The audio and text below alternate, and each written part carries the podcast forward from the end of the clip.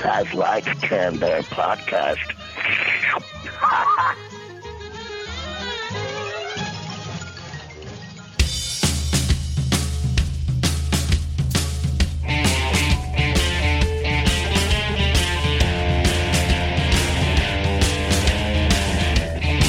Hello, everyone, and welcome to another episode of Canned Air, a tribute to comics and pop culture. I am Jeremy Colley. I'm Jack Doherty. And I'm Jake Runyon. And joining us today to talk about his book, I Holmes, joining us is Michael Lent. Thanks so much for being with us, Michael. Hey, how are you guys? Oh, we're good. Looking forward to another uh, good episode here at Canned Air. you know. We don't put out bad episodes. Come on. It's know what it's we're all about. It's all gold. Not Quality. It's all gold here. Yeah, yeah, yeah. Well, in our uh, retro roundtable this week, we're going to be talking about robots. Very excited. Yeah, yeah. well, Jack had suggested this, and like my first response was like, well, "We've already done that, but I don't think we have. Not once, Not that? I can remember, no. No. It seems like something we would have done a long time ago, but No, I think we're good though. There was something about robots that we've brought up, but I can't. I, I don't know. think it was a like a main topic. I was sitting there watching uh, Ex Machina over the weekend, and I was like, Oh, "Man, a good robots are cool." yeah, Perfect, and we chose the right segment. Then we're gonna open the door to the comic vault. What do you have over there, Jake? 4001 AD. The cover looks awesome. Oh, the cover is awesome, and this is like two thirds of an awesome comic, too. it takes a sharp turn into absurdity, but it was fun. Uh, nice, nice. All right, one of the books we'll be hearing about uh, there, and then we're going to turn our full attention over to Michael and talk about I Holmes. So let's kick it off with this week's Retro Round Table. Hold on to your butts. sped no expense.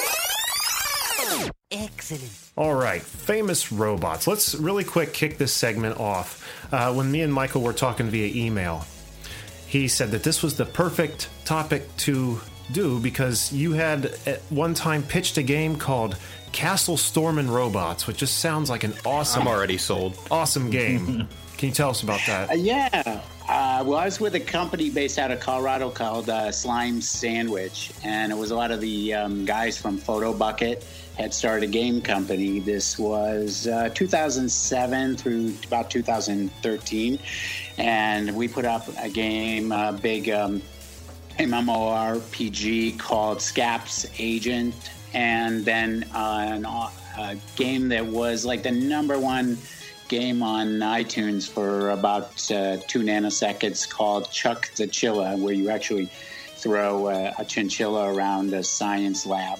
Uh, I mean, that who was kind of fun, but one of and or wanted to, yeah. It just seemed to me like as a mashup, the idea of medieval robots kind of meeting almost, you know, Monty Python Holy Grail, where they could step on, you could dis, uh, you know, disable them by ste- them stepping on a rake or catapulting, you know, uh, a cow onto them, and you know, those that sort of things. So. Uh, unfortunately, the game, the company went under just as we were starting to develop that. But um, you know, when uh, Jeremy mentioned the topic, it really touched a sore uh, subject, a sore spot for me because uh, the fact that, yeah, well, you know, ro- robots in the fictional world have really kind of let us down when you compare them to robots in the you know real world. Right. And uh, yeah. Well, I didn't mean Uh, to yeah, get you know, a sore spot with you. I thought we Struck a nerve on that. I want to talk about it. Thanks for opening that old wound. Yeah, there's going to be a lot of pissed people. Well, maybe before this segment's over, I can pour some more salt in some other wounds of yours. I just didn't understand. It sounded like an awesome concept that would Right. totally fly, especially nowadays with all the like the different Command and Conquer games. So sounds awesome. Yeah. Anyway, yeah, yeah, yeah. My point was that, like in, in fiction, you have like the Terminator, or you know, the the 800. In reality, we have Asimov. And- and even there are some pretty cool robots. Baymax, we, Oh, we have Baymax, we have Al Gore. As far as real life robots, though, what about that one that Honda had built? Like, wasn't it AWESOM-O kind of a uh, play on that? Like, wasn't it at like Asimo, Asimo, Asimo. Something like that? That was yeah. on South Park. AWESOM-O. but it's Yeah. all yeah, it is awesome. But it could uh, like walk upstairs and stuff. I stuff. think he was meant to be Gort. I think he was meant to be Gort. Should hope not. Built for a different purpose, maybe. You know what always impresses me is that I think it's called the Da Vinci. It's like their microsurgery automaton. Like just recently Oh, yeah. completed the first minimally invasive procedure without any human supervision. That's crazy. That's extraordinary. very much so. Like yeah. the medical field, that's that's the place to put advanced technology. We're working our way toward Jason X. Remember that Give it movie? time. That My greatest is dream. Didn't that win a few Oscars, Golden Globes? I thought Uh, it did. you mean all the Oscars? I think it swept the awards that year. But uh, yeah, that scene where his Jason's corpse laying there and all those little nanobots come in and bringing back. How retarded oh man, the world's a broken, desolate place. that it is. That it is. All right, now there's something I need to clear the air here because if we're going to talk robots, I, I want to make sure we make the distinction. Are we talking like artificially intelligent robots or like piloted mechs and things like that? Anything you want. I was wondering that same thing because it it could go two different ways, but just a robot in general. Any, Okay, any, anything like, you want. One of my favorite science fiction concepts, in spite of the every violation of physics and reality it uh, it commits, is the gigantic piloted robots, or like get your Pacific Rim and things of that nature. Which I ah, know I we've had going- conversation. I know. Oh, here we go again.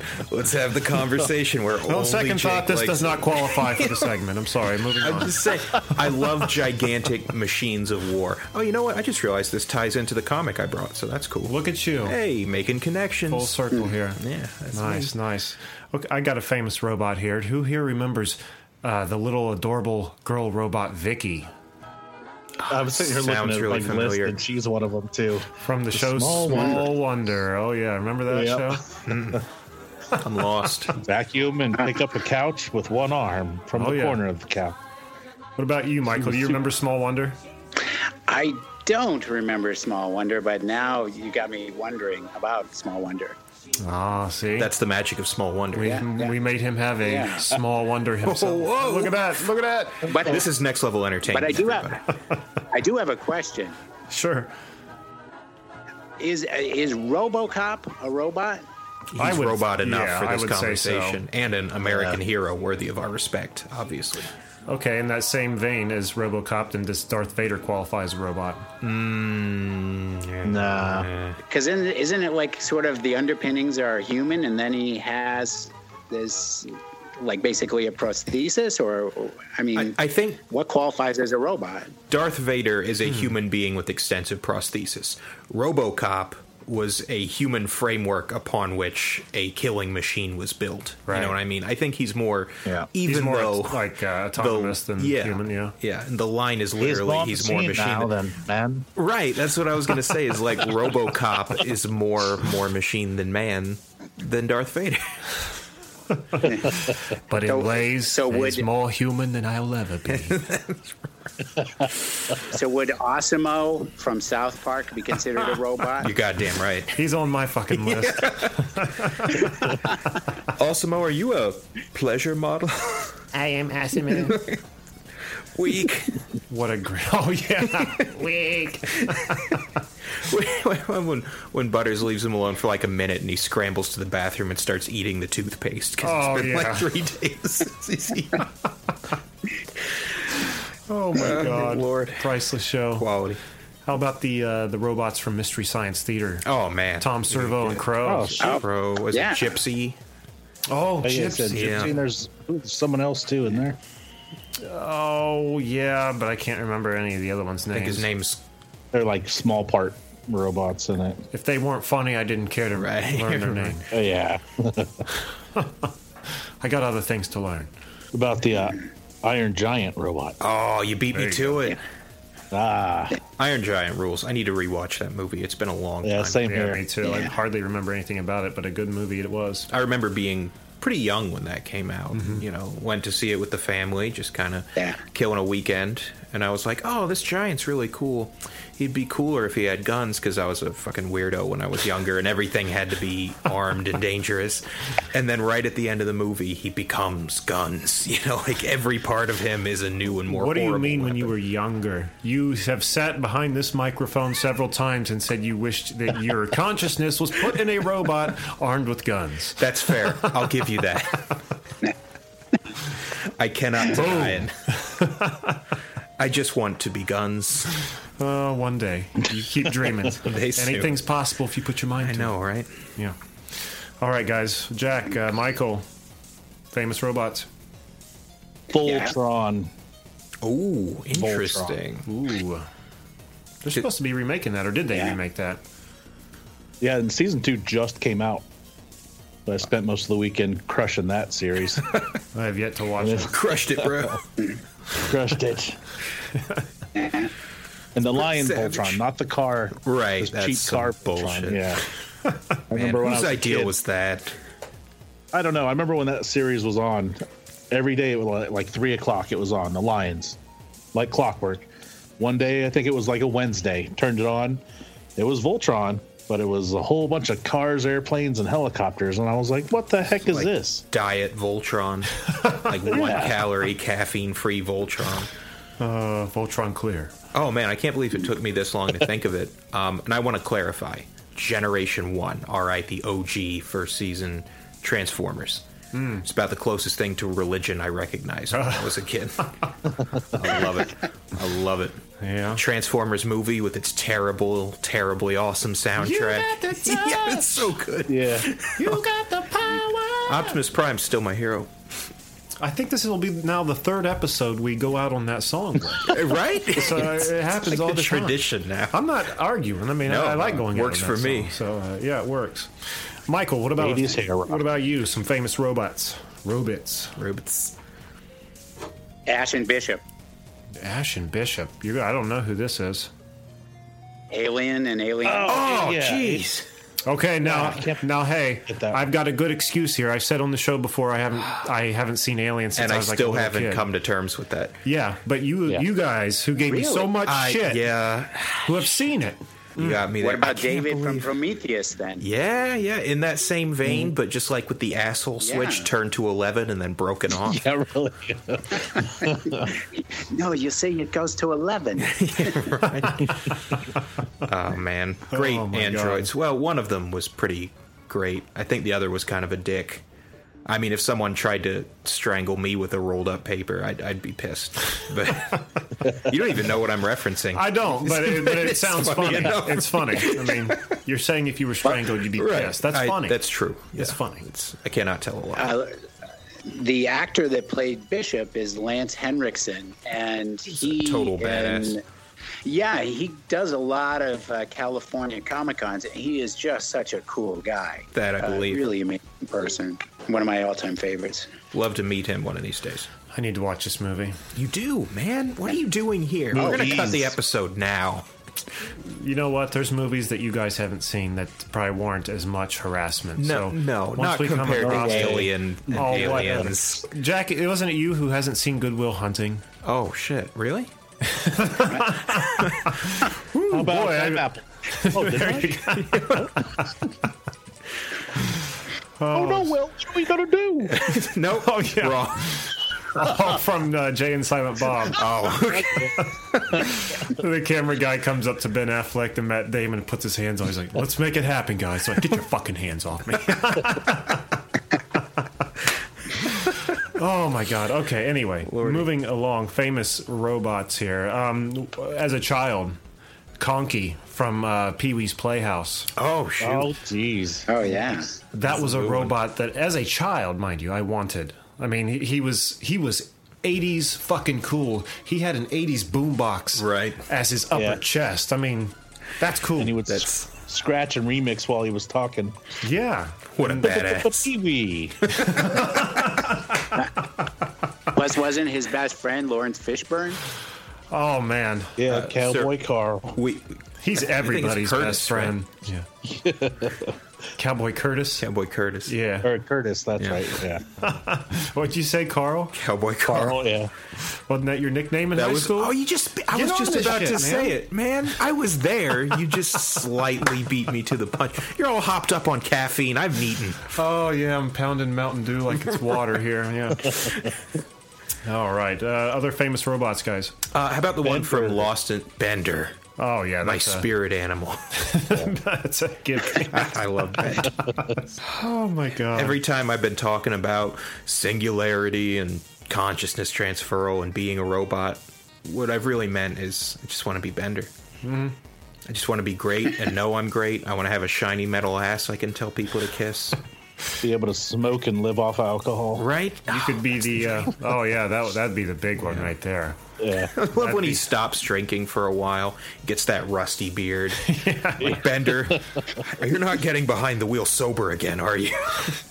How long has it been since you've had a drink? When he uh, turns human, that Yeah. was priceless. You could you could be Bender in that aspect. I could. It would come take over some and time. poke you. And, He just said woo. oh, other great robots. Lost in space, Hal that robot. Oh, how? Damn it. Every time I try and say Oh. Lost in Space, someone comes up with a much better robot, like seconds before me. Hal, what a bastard. How I should know this. Space robot. Odyssey, 2001, Space Odyssey. If you tell me you haven't seen this movie, Jeremy, I'm going to flip this goddamn table. I'm on your team No. this time, Jeremy, because I've never seen it either. Oh, you guys. Stop. I know who Hal though is though. Stop. Stop. cre- creeps the hell out of me. I saw an Hang archival on. 35 Wait, what's Michael trying to say here? It was, it was stunning. I I was quoting Hal. Yeah. No, Dick, stop. Oh, Days. I thought he was saying like stop the conversation, Jake. You're wrong. I I wished on a star as I said, Michael, go ahead, spit it out. What were you going to say? Tell me it was wrong. Thanks, man. Glad you got my back on this one. a few years ago, I'm you know based in LA, and I got invited to a few years ago Frank Darabont's uh, the writer director's birthday party was No at kidding. Paramount Studios, and what he wanted for his birthday was to see 2001: Space Odyssey with like 500 of his closest friends, and uh, so we watched the movie. It was like I think it runs like three hours, and then when the screen, uh, the lights came up again uh, we all sang "Happy Birthday." It was it was really cool. This was, Oh, uh, a- yeah, after he had done season one of Walking Dead. Wow, That's wild. that's Yeah. really cool. I wish I could have It was a been nice there. birthday. I would have could have said I seen the movie then. I got a new video game Yeah. for my last birthday. That was pretty cool. We I spent it with two of my closest friends. we watched a movie and then they ate all my pizza and left. Oh man, this is starting to turn a little sad. Sorry to hear that, Jake. I'm not saying my birthday was sad. I'm saying all my birthdays have been sad. Oh, there's a closet and a length of rope over there. I'll be just right wanna go back. get it Or maybe with. not. We'll see how it goes. All right, moving on. What time are we at? We have we have uh, time for a couple more here. The Megazord. Nice. Oh yes, boy, you hit a spot right there. I might need to go change my it. pants on that one. wow, I just felt went that from six here. to midnight. the old Megazord, the original Right, the big Megazord. chunky, super non-dexterous.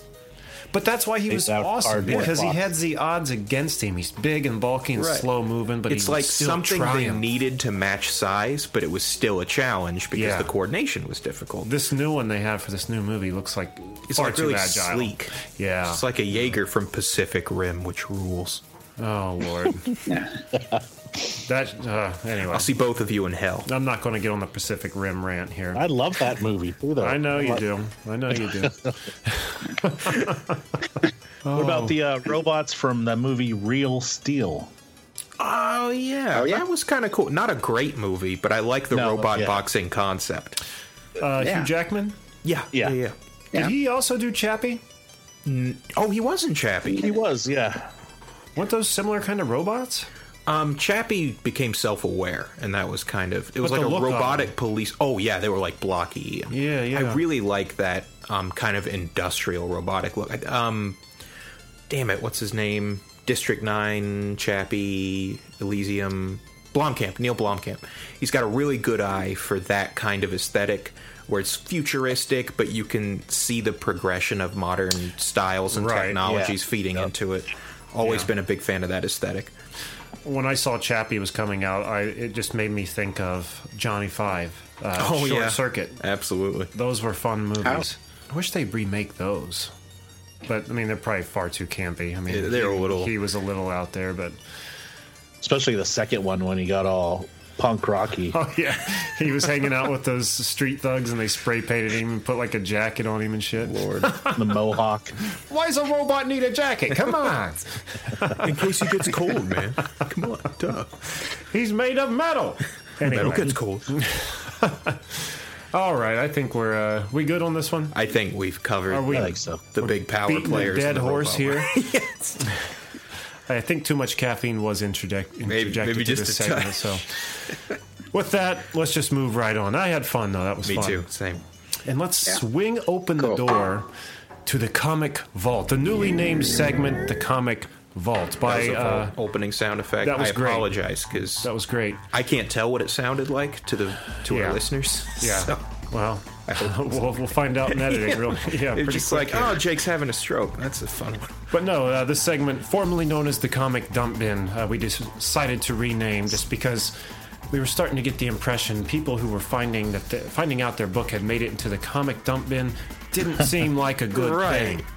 But it Sounds was a good like the thing, trash bin. right? I, the thing is, This I, week on our comic shit pile. yeah. the, th- the thing is, is I've got great experience with dump bins. I, I go for dump bins. Right, bins. yeah. I find great stuff in there, and I, I realize that's not for everyone. I like to read it makes shit. sense through the lens of your experience. But Yes. Without thinking about the common man. Yeah. Right. You know, the groundlings. Right. So, uh, our guests last week we had the on the show our friends from the UK, uh, Nick Good, Harry Hughes, and Luke Barnes. Uh, one of the guys, I can't remember, I think it was Nick, just, uh, suggested we call it the Comic Vault. So that's on what you, we're Nick. going to do. Yeah. Good indeed. So, I get it. right that? Look out, guys. that? We got puns. All right. So, with the door swung open, who would like to go first this week? If no one else wants to. I'll go first this week. Oh, okay. How about that? Great. okay. Uh, the book I chose for this week is a book that we've actually uh, talked about on the show before with creator Jay Wright. It's his book called Undead End. And I had to pull this book out because I had so much freaking fun with it. It was so much fun. I guess I can relate. I used to deliver pizzas when I was in high school, and that's what this main character's doing. From the beginning, you open the front cover, he's getting ready to go to his shift delivering pizzas, which on a what I assume is a Friday evening. Maybe they even say that in here he's out of high school. He's kind of down on his luck. He's still delivering pizzas. His boss is giving him all kinds of shit. You'll make sure you're back here. You know, Pizza certain- going out. Come on. Yeah, you do it better than I do. So, so he's rushing around on a Friday night trying to get uh, all these pizzas delivered, and he goes to get gas and runs into a very successful asshole from school, and he makes him feel little. He's still, you know, delivering pizzas after he's out of school, so he's feeling really down on his luck happens across uh, a girl that he went to school with by the name of Molly. And this uh, girl is very attractive, very cute. It's a girl that he thinks, oh, I never have a chance with her. I'm just a pizza delivery guy, you know? We've all had that thought Yeah, before. I, I've been there. You're right.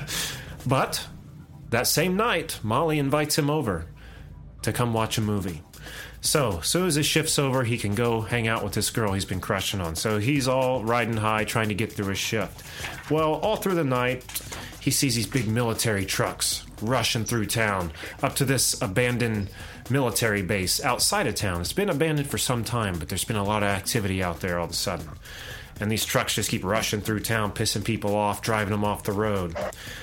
And one of these trucks is leaking this uh, fluid, this like radioactive shit.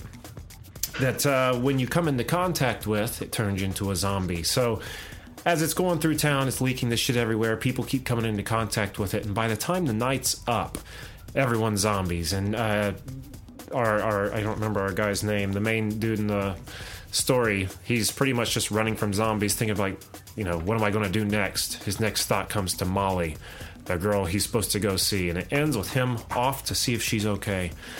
This was such a fun book. I It's didn't do it justice, but awesome. uh, like taken at face value, the story like sounds kind of formulaic on the surface, but it's so well told, and the art style is so awesome. It's very bright. It's Yeah. uh, I don't know. It, it's hard to explain. A lot of uh, comics nowadays are using these kind of like neon-y pastel yeah, it's kind a of it's colors. a you very know? interesting palette, and there's just something crazy endearing about this comic. I. I love it. I can't wait for a second one. It's just it's a lot of fun. You know, it's uh you don't have to like sit and invest like in a big story. At least not yet. This is only issue one. It's not V for Vendetta, you know. You're not here for the so undead. Is that the one with the End. slurposauruses? Yes, Yeah, it yeah, the yes. Yes.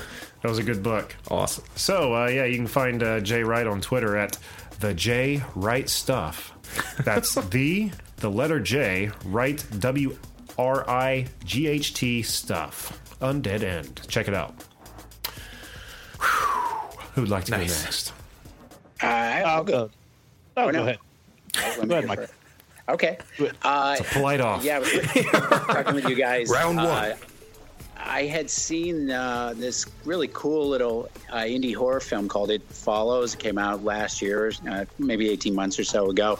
And after I saw it, I was like, where have I seen the concept of, you know, STDs being the gate to hell and horror? And I remembered a graphic novel series uh, that I read actually in 2005, but it actually predates that even. Um, uh, to 1995, and it's called Black Hole by Charles Burns. Uh, it was a one uh, one of 12 series, or one through 12, and it takes place in suburban Seattle, mid 1970s, pre grunge, but they're all kind of you know slackers. And we learn at the beginning that there's this uh, strange plague that's descended on the uh, teenagers in the area, and it's an STD. Uh, and it manifests itself in a number of really scary, scary ways, like sprouting horns, molting Oh, Lord. skin. oh my God. Yeah, yeah, and uh, it can be anything from kind of hideously grotesque to very subtle and kind of concealable. But once you've got it, then you've got it, and there's kind of no, you know, going back on it.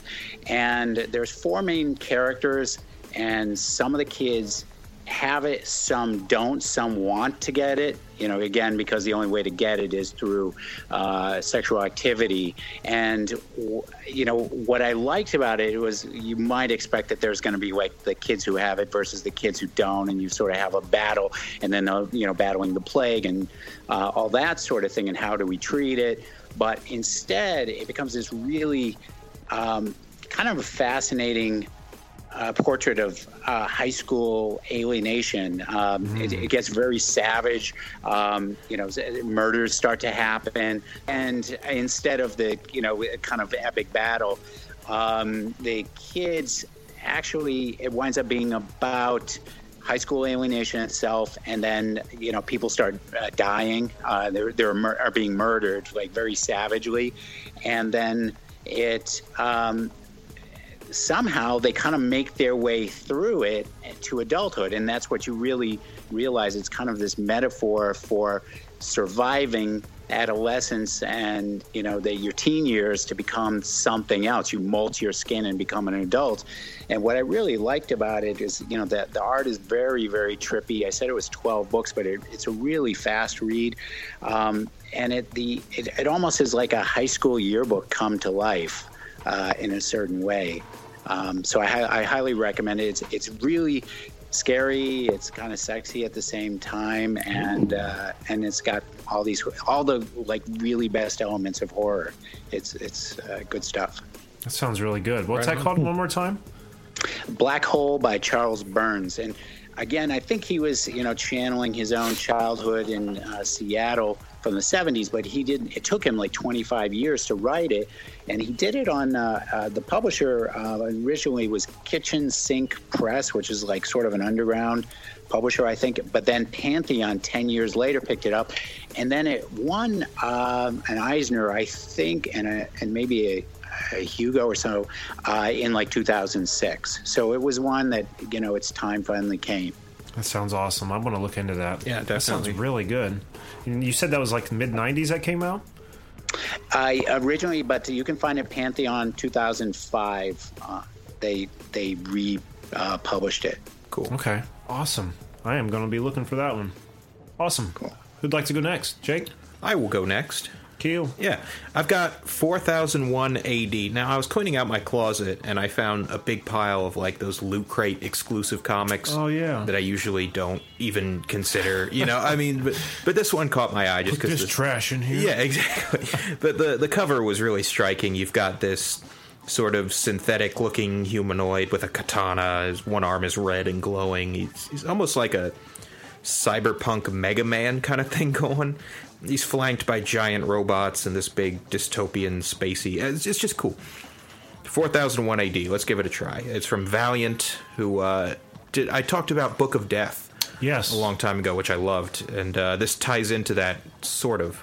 It's Really? in the same, Same universe. setting, yeah. So certain characters reappear, like the Eternal Warrior and all that. Like Bloodshot? Or yeah, Is that. no. yeah? Bloodshot's in there, Yeah. Ninjak, Gilad. Um, Wow.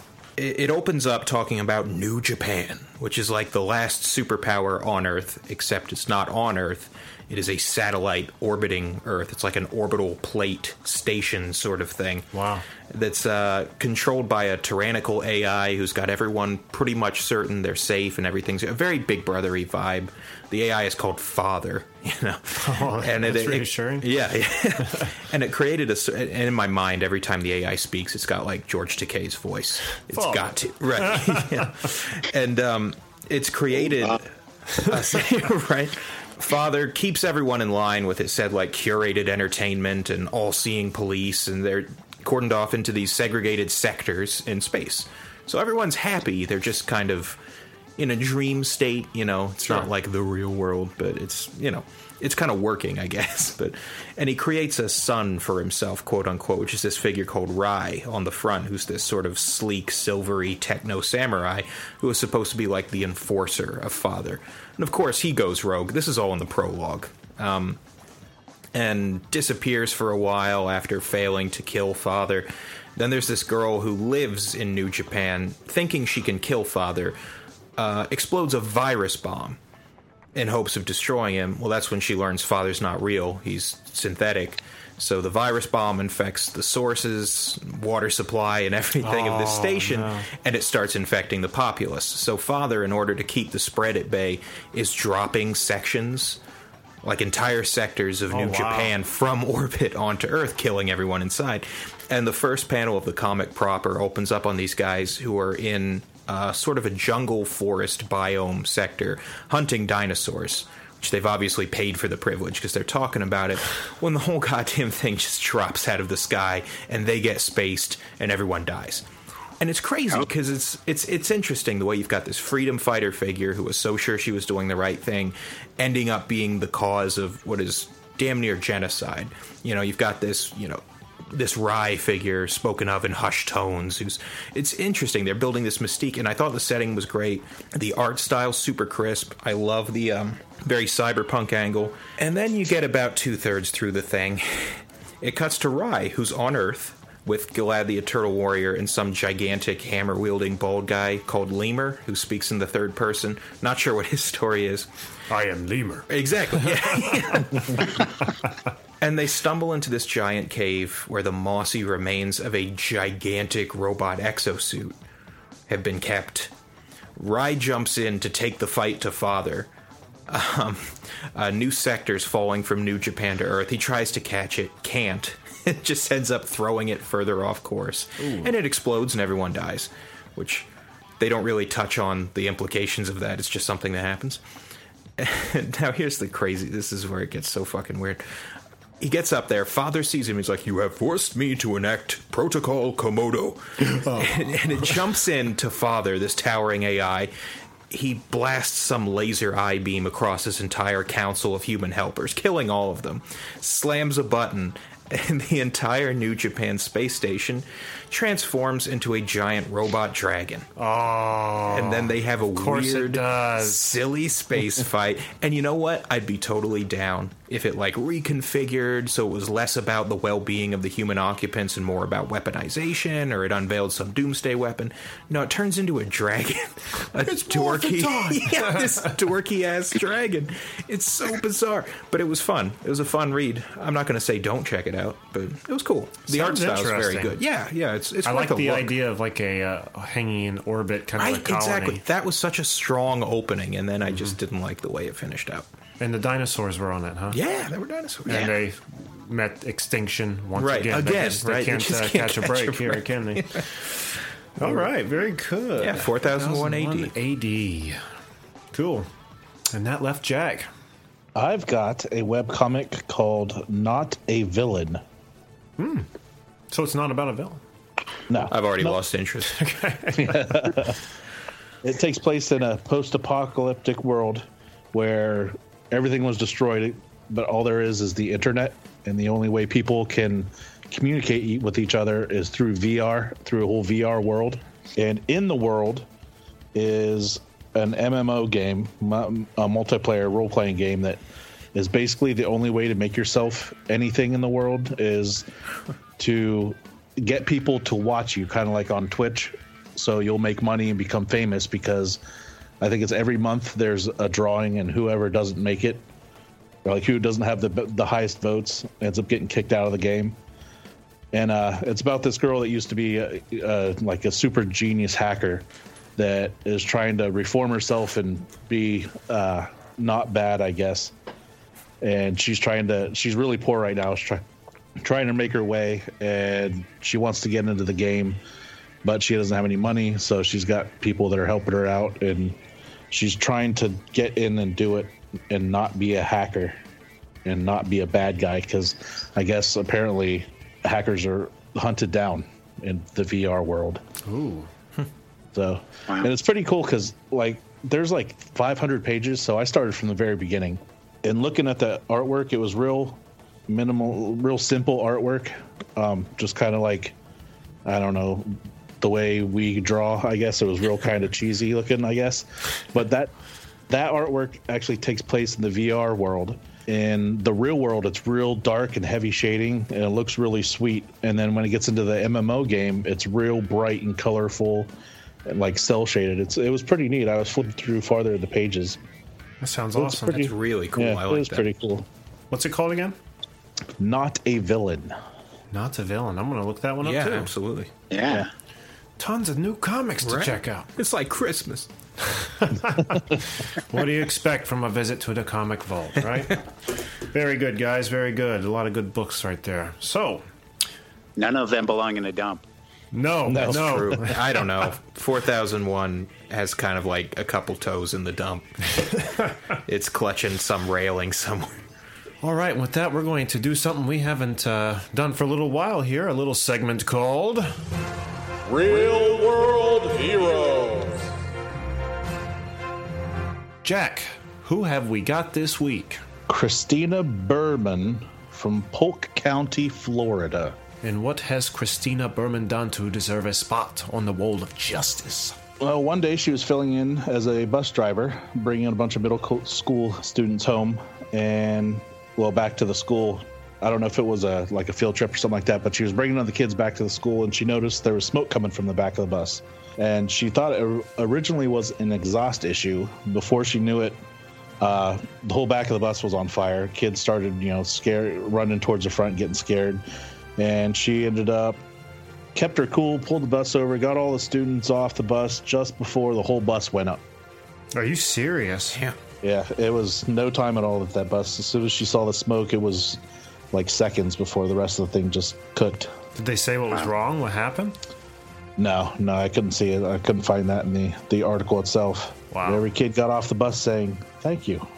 School buses, even when I was in school, have always scared me. They're just a death trap, man. Yeah. you're in this Always big wear your hurtling, seatbelt like aluminum, 30 kids. like cylinder with no seatbelt, a ton of other bodies. I mean, anything that happens here. You know, wow. Glass everywhere. Yeah, tell me about it. It's just not a good. Have you ever seen like security No camera heater. footage Yeah, of, a, right. of a school bus getting hit or flipping over? No, I haven't. Oh, it's gruesome. I've seen, yeah, flipping over. It's crazy because it's everything's like still except for everything in the middle that's just Yeah. swung around inside. Suddenly, all the kids fly up like popcorn. Yeah. I'm gonna have to look up uh, uh, a school bus crash, I suppose. Well, bring a sweater because you're going to feel cold for a long time afterward. Never get me on Why a did I again. watch this? And for that, Christina Berman, you have found a spot on our wall of justice. In the Hall of Heroes. So keep up your good bus driving duties there. I'd, say- I'd say that's a uh, that's a an associate that deserves some kind of a medal, right? maybe. you know? Maybe a couple weeks paid vacation. There you go. There you go. very good. Very good. Well, with all that behind us, let's just turn our full attention over to Michael Lent and talk about his book, I Holmes. Thanks again for being with us this, this week, Michael. Thanks for having me. And thanks again for sending us uh, copies of this book. This was a delightful read right here. Um, I sat down, you know, typically when we get these books, you know, we check them out before uh, we talk to somebody, but I was hooked into all three of them. And anyway, I'm going to quit blathering. you go ahead and tell the uh, listeners a little bit about uh, I Holmes.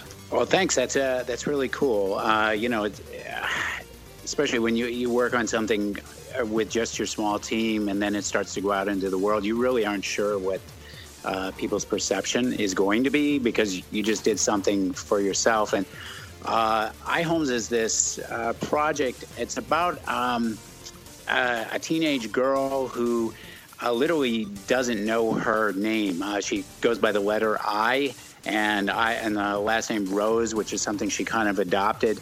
And she's living on the streets of uh, um, New Jersey and uh, New York. She lives by her wits. She's a kind of a ward of the state. She has a tracking monitor. She's been in and out of trouble.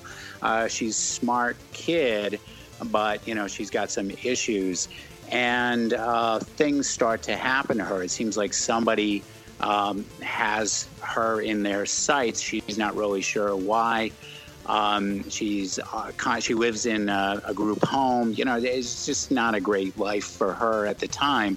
And uh, starts with uh, like a subway bombing that she survives, and she, you know, comes through it, finding out that she's like the number one suspect.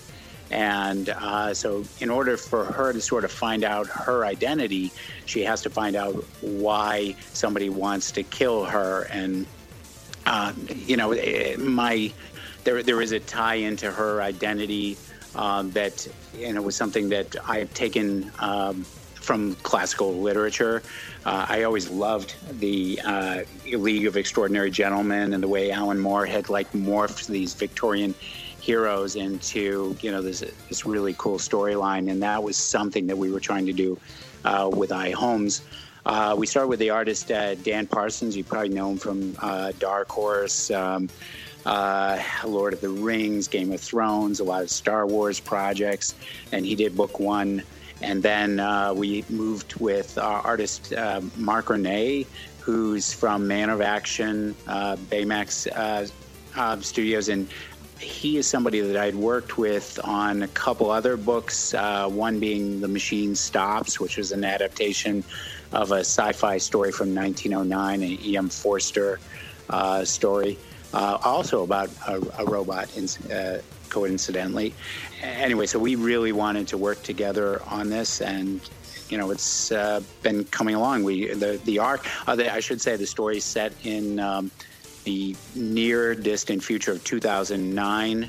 So it's like iPhone 4s and things like that. And it is an origin story. Uh, we just kind of like the idea of being able to jump uh, forward in time and, you know, and sort of be, um, you know, have different places where we could tell the story and you see their, her development as a person.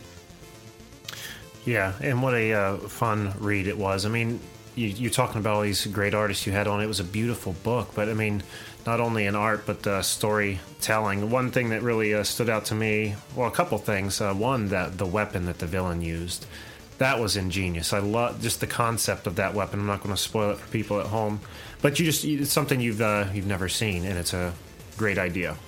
Uh, the villain, the Dark Horse villain, he was awesome. I loved him. Uh, kind of reminds me of like a BoJack Horseman kind of look. But when I say that, you kind of snicker and laugh. But at the same time, when you see him on the pages, not the case. It's it it's really not, comes together. Yeah, it's not a humorous appearance. It, it looks you know, And, right. and I love that in a character when you can take a concept that, like, when you just put it down on paper, you're like, wait, what? But, Yeah. like, when you see it in action, you're like, oh. yeah, for sure. It was, it I was really Those cool. masks are always kind of hilarious to see in action, but Yeah. in this case, not so much. No. But the one thing that really stood out to me about this series, at least these first three issues, were how rounded they were. I love that. You know, I mean, it's, for instance, uh, Batman Begins. When he's on the roof and he's having the final words with Jim Gordon before Right, the movie's over, he's like, take this guy, for example, armed robbery, blah, blah, blah. And he leaves this as a calling card and it's a Joker card. That's a perfect setup for the next movie, you know? Right. It, it concludes the story. Yeah. You know, it's not like some blatant, crummy cliffhanger. Right. You get a nice, and what a strong foundation to, to establish this setting and these characters, where you can get into it, be satisfied with the story, with the time you put into it, and know there's so much room. Right. And that's that's the hallmark of a great project. That's and that's definitely exactly one how of these the strengths here. Yeah, that's how these three issues ended. So I just thought it was uh, brilliantly done. I was going to ask you uh, why the Sherlock Holmes universe, but uh, you said you're just a big fan of it. Yeah, I always love that fictional world. Um, it's you know uh, over 100 years old but what i noticed is that every generation ha- takes a turn at reimagining sherlock holmes and and you know and some of it is the story um, you know and he uses his logic and his skills of deduction and so on but it's the contradictions of his personality that uh, I think are why we keep feeling he's really, really modern. And, uh, you know, that kind of dichotomy of, you know, the Holmes world and his abilities, yet he, uh, you know, it just, and yet he's messed up. And so that's what I, I said, you know, bringing it into this world, maybe, you know, having a young woman who has been blessed with these great abilities, um, yet has these problems. I, I, you know, I'm glad that you guys got that. We came at it from character. If it didn't make sense for her character, then the gadgets aren't going to be nearly as cool, and there'll be kind of conventions. But yeah, I, I just, um, I really wanted to take my turn at the wheel of like bringing it in. I just thought that there were, you know, some things about even, you know, the the films have been great and the TV series and so on, but it just seemed like every generation gets a chance to like reimagine it and I and that's what I wanted to do. Typically, when you see a reimagining of Sherlock Holmes, the reimagining doesn't stray too far. It's like a the- palette swap. Yeah, you from know? the original concept. They most of the time still say in the uh, same time period. Uh, I don't know. I've never seen anything as far away from the original concept as this, and that's a the connections you make are, are the conceptual you Yeah. know it's like elements sort of under the surface of the character it's Mm-hmm. it's not something she doesn't walk around in a deer stalker cap or something you know smoking a pipe you know Hey, guess who I'm related to? Yeah, No, no, no, nothing like that. It's very subtle. It's not. Yeah. It's not brought to your attention uh, right up front. So Well, I thought that the problem with a lot of adaptations is that they always imagine him very Victorian. You know, no matter what, his like sort of like he was either he's either kind of considered asexual or you know people would be like, oh, what's up with him and Watson, kind of thing. And I just I'm like, you know, that really just seemed like that's kind of mired in the 19th century. And so once I kind of felt not encumbered that way, then I was able to say to take a look at the the lore of Sherlock Holmes and look at it with fresh eyes. And you know, same with the the artist. We you know we had a lot of conversations about Dark Horse and you know whether he would be like kind of you know superhero ish or super villainish. And I said, no, he's got to be very contemporary. It's got to be like somebody who once they take the mask off, he could be anyone and uh, you know that makes it to me it makes it more dramatic and, and scarier yeah, it could be someone standing right next to you, and you never know it. it could even be me J- Jake, are you Dark Horse? yes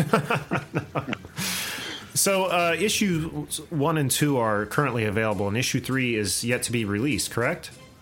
that's right we just uh, wrapped it last uh, last week um, and uh, so we're just you know taking it waiting our turn it's it's all on comiXology now and then we'll have a print release sometime later uh, hopefully in time for san diego comic-con in july Well, I was going to ask you that too if you uh, get out to conventions, but obviously you do. So you're going to the big the convention to beat all conventions. Uh, yeah, well, you know, I used to go when it was a lot more fun. It, it's become to, a little bit like work. I, you know, my home conventions are like Long Beach and uh, you know, um, uh, most of the the ones in Southern California. But you know, San Diego is only uh, two and a half hours away, so I go and. It, uh, you know, I hate to say when I did a book called Prey, it was uh, with Marvel in 2007, and uh, was on uh, Dabel Brothers imprint. And I did a signing at that time with George R. R. Martin, and we sat at our little table. And I would say, like maybe every 30, 40 seconds, a fan would come up and chat chat with us. You know, so we were we were busy, but not that busy. You know, um, now you know George R. R. Martin would be in Hall H and so on. But uh, Comic Con used to be more like that. So I find that if I go to other Comic Cons, I was in Richmond in uh, end of September, and that was a really amazing Comic Con to be at. Uh, people are really appreciative and knowledgeable, and, and, and so on. San Diego is still fun, but it's a lot of work for for creators now. Right. I not to mention all the crowds and all the people and oh, I don't think I could do it. I'm claustrophobic. Bring your survival gear. Yeah, all those Yeah. people elbow to elbow for three days. I don't think I could. Camel do it. pack and an entrenchment tool. Yeah, you have to bivouac in. So, do you guys have a uh, release date then for the third issue, or is that still pending? It's still pending. We're uh, going to hear momentarily from uh, publisher, which is Alterna. Awesome! Wow, that's awesome. Well, you're going to have to let us know, and uh, we'll definitely keep our listeners in touch and let them know how to get a hold of it. Absolutely. Oh, thanks. Thank you. Well, no, man, thank you. This has been a hell of a lot of fun, and uh, look forward to doing it again sometime. Okay, uh, domo arigato, Mr. Roboto. hey, it's robots. Look at that. The theme Look is that. strong this episode. Jack, what do we have on the website? Go to cannedairpodcast.com where you can see show highlights, guest info, listen to the show, follow us on our social media, visit the Hall of Heroes and see the new addition to the Wall of Justice. Check out some of the videos from our YouTube page, and if you want to be a guest and promote your work, send us an email on our contacts page. And don't forget to follow us on Twitter at Canned Air Pod and Instagram at canned underscore air. I'm still out there putting out quality material, people. I want to see some retweets. Please validate me.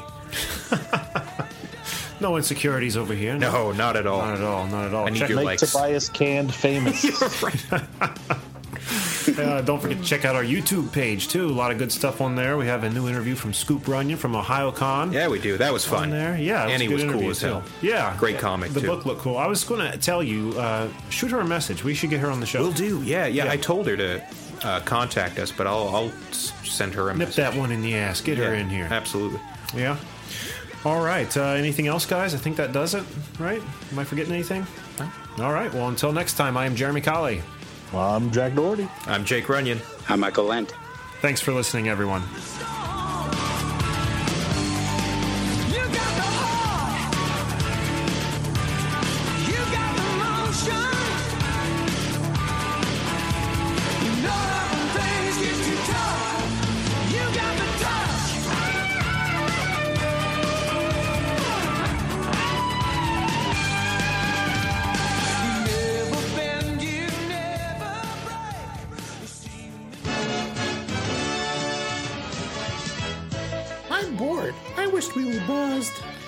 Drink Daddy's cough syrup. This is where he keeps the good stuff. You don't need drugs to get high. Doc! You just need the Canned Air podcast. That's good advice. Now we know. And no one is half the battle. Just one question. What are you doing outside the window? Ha ha! Tell your mama to call me. G.I. Joe!